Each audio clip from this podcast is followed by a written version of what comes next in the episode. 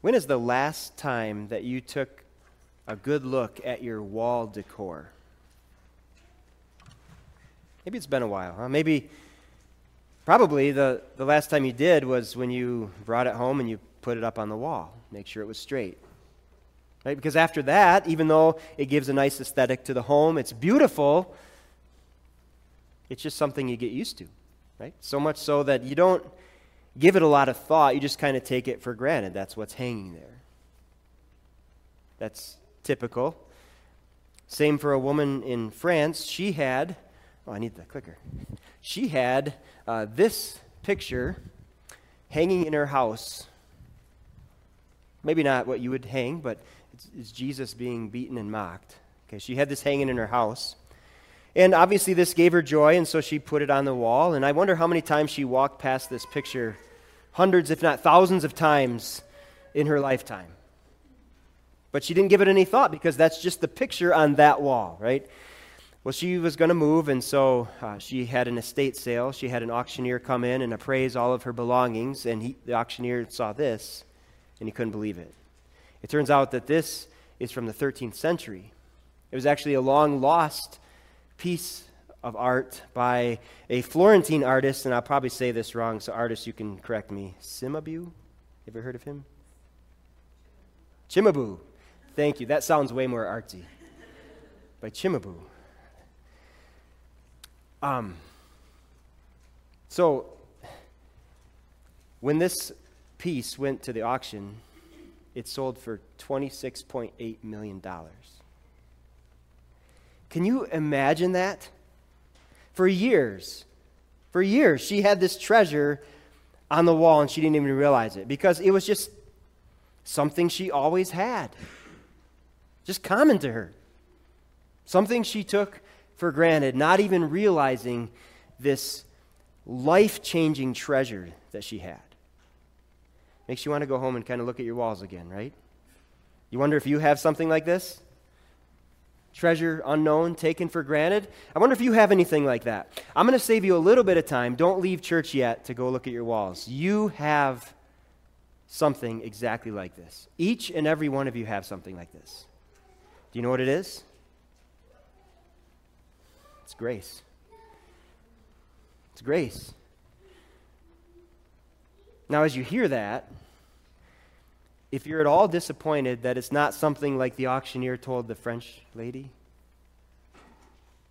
if you're not imp- as impressed about this as you are $26.8 million, I think that proves my point. Right? We talk about grace all the time, we read about it in church, we hear about it all the time. I'm wondering if it's something that just we're used to. Something that we, we, we know we have it, and we kind of take it for granted. And we don't even realize the life changing treasure it is. And so, our goal as we take a look at these words from Ephesians 2 is this just to, to take a look at this big cornerstone of our faith grace alone. We are saved by grace alone. And, and it's my prayer that we can discover, as though it's our first time, this surprising life changing nature of grace. So, if we want to know about grace, we, have come to the right spot this morning in Ephesians chapter 2 because this is the heart of what grace is. So, we get, a, we get a, an idea of the concept of grace as we look at this. But because of his great love for us, God, who is rich in mercy, made us alive with Christ even when we were dead in transgressions. It is by grace you have been saved. So you hear the word, but what, is, what does it mean? What are some things you see there? You see God's kindness, you see his love, that it's all in Christ. And because of all of that, he saved us as a free gift. Right? So if you put it simply, God, grace is God's loving kindness to save us through Jesus. What I want you to think about is, is how do you view this gift of grace? How do you view it? I suppose there are a couple of ways that we can view grace. And I think we can best think them through with, with a couple of illustrations. So here's the first one How do you view grace? When I first started trail running, one of my first runs, I fell. I stepped on a tree root wrong and I went tumbling downhill. Thankfully, I didn't my head didn't hit any of the boulders that were on each side of the trail, but my knees uh, my knees took the brunt of it. They got pretty badly cut up and they were bleeding very badly. A hiker in front of me heard me yell and scream when I fell. She came back and she saw all the blood running down my legs. I'm sorry if it's gross. Um, but so she offered her water to wash out the cuts. She even had a, I don't know if it was a shirt or whatever, a cloth that she allowed me to use for, for bandages, wipe them off. I was so thankful. It was super nice of her to do that. But in the grand scheme of things, I want you to think about what, what she did for me. So nice. I appreciate it so much. But what she gave me wasn't necessarily like a costly sacrifice for her. She was going to be okay after that. And as far as I go, what she did for me was not crucial to my survival. I would have made it down and got home and, and washed things out, right? So while it was super nice, I don't think about it all the time. I wonder if that's one of the ways that we view grace. Nice, but not crucial or costly. You see, when we get into our text, we see a couple of words. They're big words in meaning transgression and sin. And we have to think to ourselves how do we understand transgression and sin? Do we look at it like a skinned knee? cuts, scrapes. When we see these words, when we confess our sins at the beginning of the service, do we think of it like, well, I get it. Nobody's perfect. I'm not. We all make mistakes. I make mistakes. But say a little prayer. Feel bad enough. Do some more good to get our record up. A little wink and a nod from God, and everything is all better. Now, I understand. we would never put it that way, right? But I wonder if that's how it comes out in our lives when we minimize our sins. We elevate other people's sins to make ourselves feel better, and we just we just kind of have this feeling that God in general should be kind of satisfied with our efforts. We're, we're the good ones, right? If that's what grace is, if that's how it works, then you realize grace isn't much more than a divine bandage. Maybe a little more than that sometimes, depending on how badly we fall, but, you know, something to get us back on our feet, on the right path to God again. Can I just say that if that's how we view grace, it's no wonder why it's not very exciting for us. It's no wonder why we just can't see its value. It's no wonder why we take it for granted. Because it's a lot like the water and those bandages on the trail. It's nice, but not, not too costly, not too crucial for us. I'm afraid that that's one way that we can view grace. There's another way we can view grace. I want you to compare my trail story with uh, Claude Brown's story. Claude is a, is a real man uh, who did not have skinned knees. He had congestive heart failure, and he was in the final stages of congestive heart failure. He was given months, maybe weeks to live. So you think about his situation. Every day he's thinking about certain death, right? One day he gets a call from the transplant coordinator. There's a heart for him. Sadly, a 22 year old young man lost his life in a car accident, and he was an organ donor. So Claude received this young man's heart, and he's still alive and well today. That's nothing like my skinned knees, is it?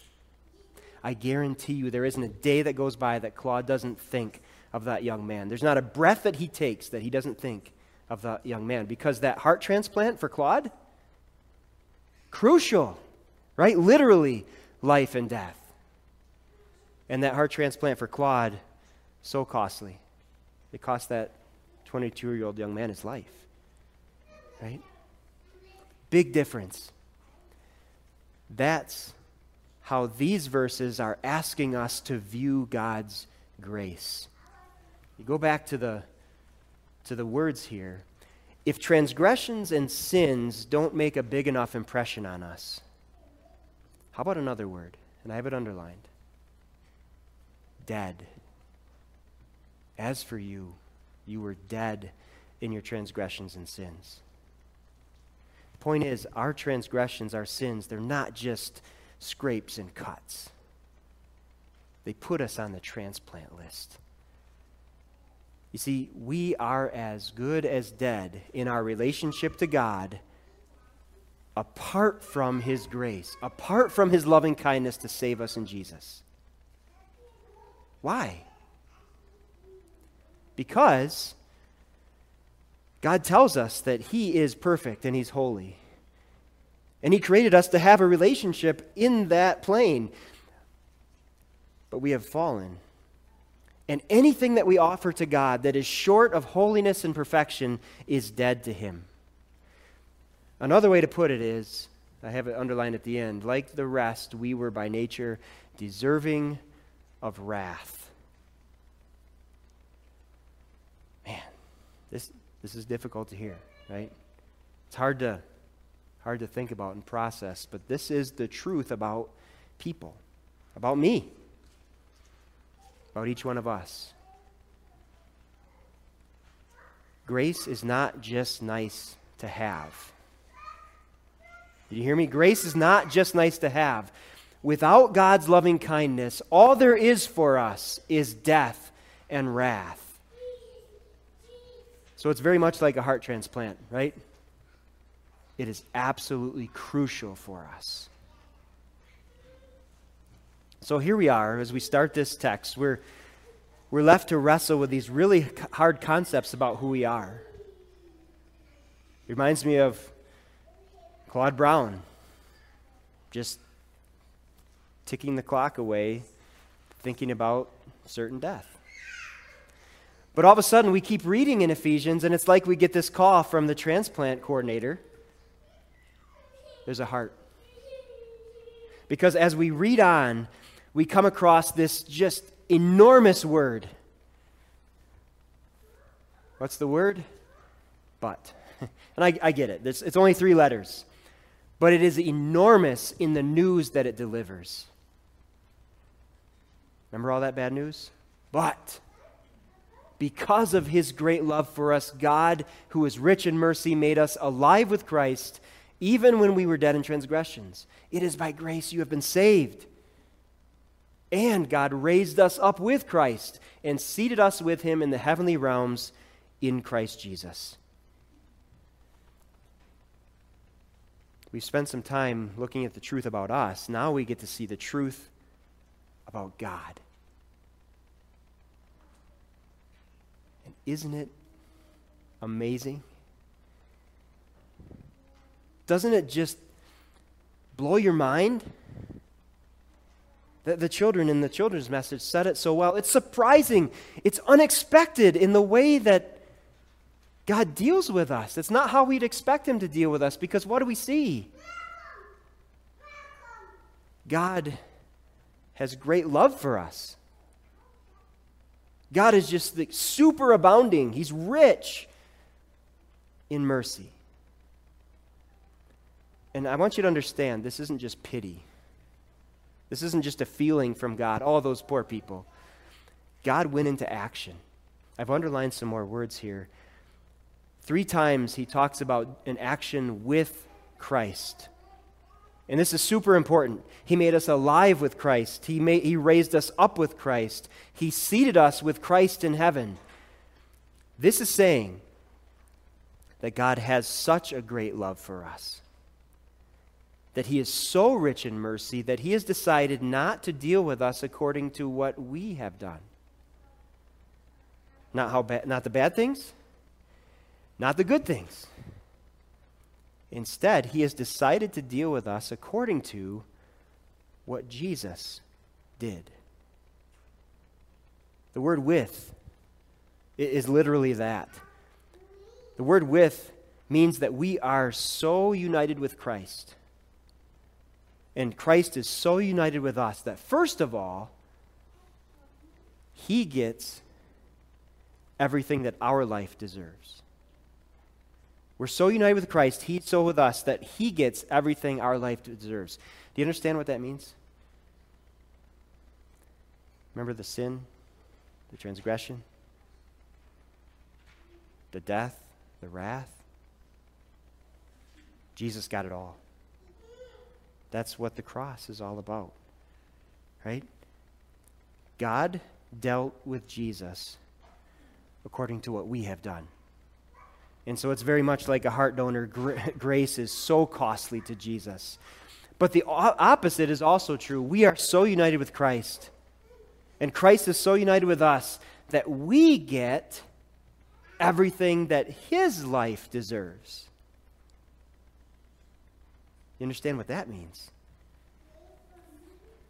Because Jesus lived a perfect life, because he is and was holy, God made us alive with Christ. And what that means is we now have a living relationship with God. We are no longer dead to God. We have this living relationship with God because He views us through the lens of Jesus. When God looks at you, He sees someone holy, He sees someone perfect. You're alive with Christ. What did He also do? He also raised us up with Christ. Now you're saying, well, I never experienced a physical resurrection, and you're right. But it's as good as done. Because Jesus didn't stay in his grave, he came alive. It's a certainty. You will rise from death too. And finally, it says that, that God raised or seated us with Christ in heaven. Now, obviously, not this is not literal yet, yet, but it is legal. You're not literally in heaven, but you are legally in heaven. Heaven is yours. You will be there with him. See, God deals with us according to what Jesus has done. It's this great exchange. Everything of ours goes to Jesus, everything of Jesus goes to us. That's grace. And so I, th- I hope throughout this all, you've been noticing something important. There's something very important here when we talk about uh, grace. And it's this how you view a gift. And that's what grace is, right? It's this free gift of God because who He is and what He's done. How you view a gift all depends on how crucial and how costly it is to you. Crucial and costly. Is grace crucial to you? Without it, we're as good as dead. It can't get more crucial than that, right? Is grace costly to you? It cost Jesus suffering, death, hell. It doesn't get more costly than that. And so, all of a sudden, we can't help but come to this astounding realization. It's true. You can go to Hobby Lobby and you can buy all kinds of decorations with the word grace on it, right? But that does not mean that grace is like a wall hanging, something that you just get used to, something that you just always have around you, something that you just take for granted. No, when you realize how crucial and costly it is, it is this treasure this life changing, priceless treasure to you. I think you know that. Think it through. Do you know the burden? The burden of always trying to measure up, always trying to make the right impression with, with people, with God, with wondering if, if you've ever done enough, wondering if you're enough. Grace says, let that go. Let that go. God's great love for you is a free gift. You already have it. You know that weight of reliving past sins? Holding on to regrets? The weight of truly knowing what's happening in your heart and mind when nobody else does? Grace says, just release that. Having the mercy of God means that He doesn't give us what our sins deserve. Instead, He gives us all the love that we don't deserve. It's ours. Do you know that fear of what's ahead? The fear of wondering, what if it happens again? The anxious feelings about the unknown? The dread of where everything is going? You know that? Grace says you are free from all of that. When God says you have been saved, it means that that already happened. It's because of Jesus' action in the past. The results are yours right now, and those results carry on to eternity. Oh, that's grace. God's loving kindness to save us because of who He is, because of what He has done. How can we not see grace as this priceless, life changing treasure? I want to end with one last story from my ministry. I, I, think I shared this in Bible class not too long ago, but I, I think it's worth sharing in regard to grace. Um, there was a couple who had come to one of my previous churches. They had been uh, going to church most of their life.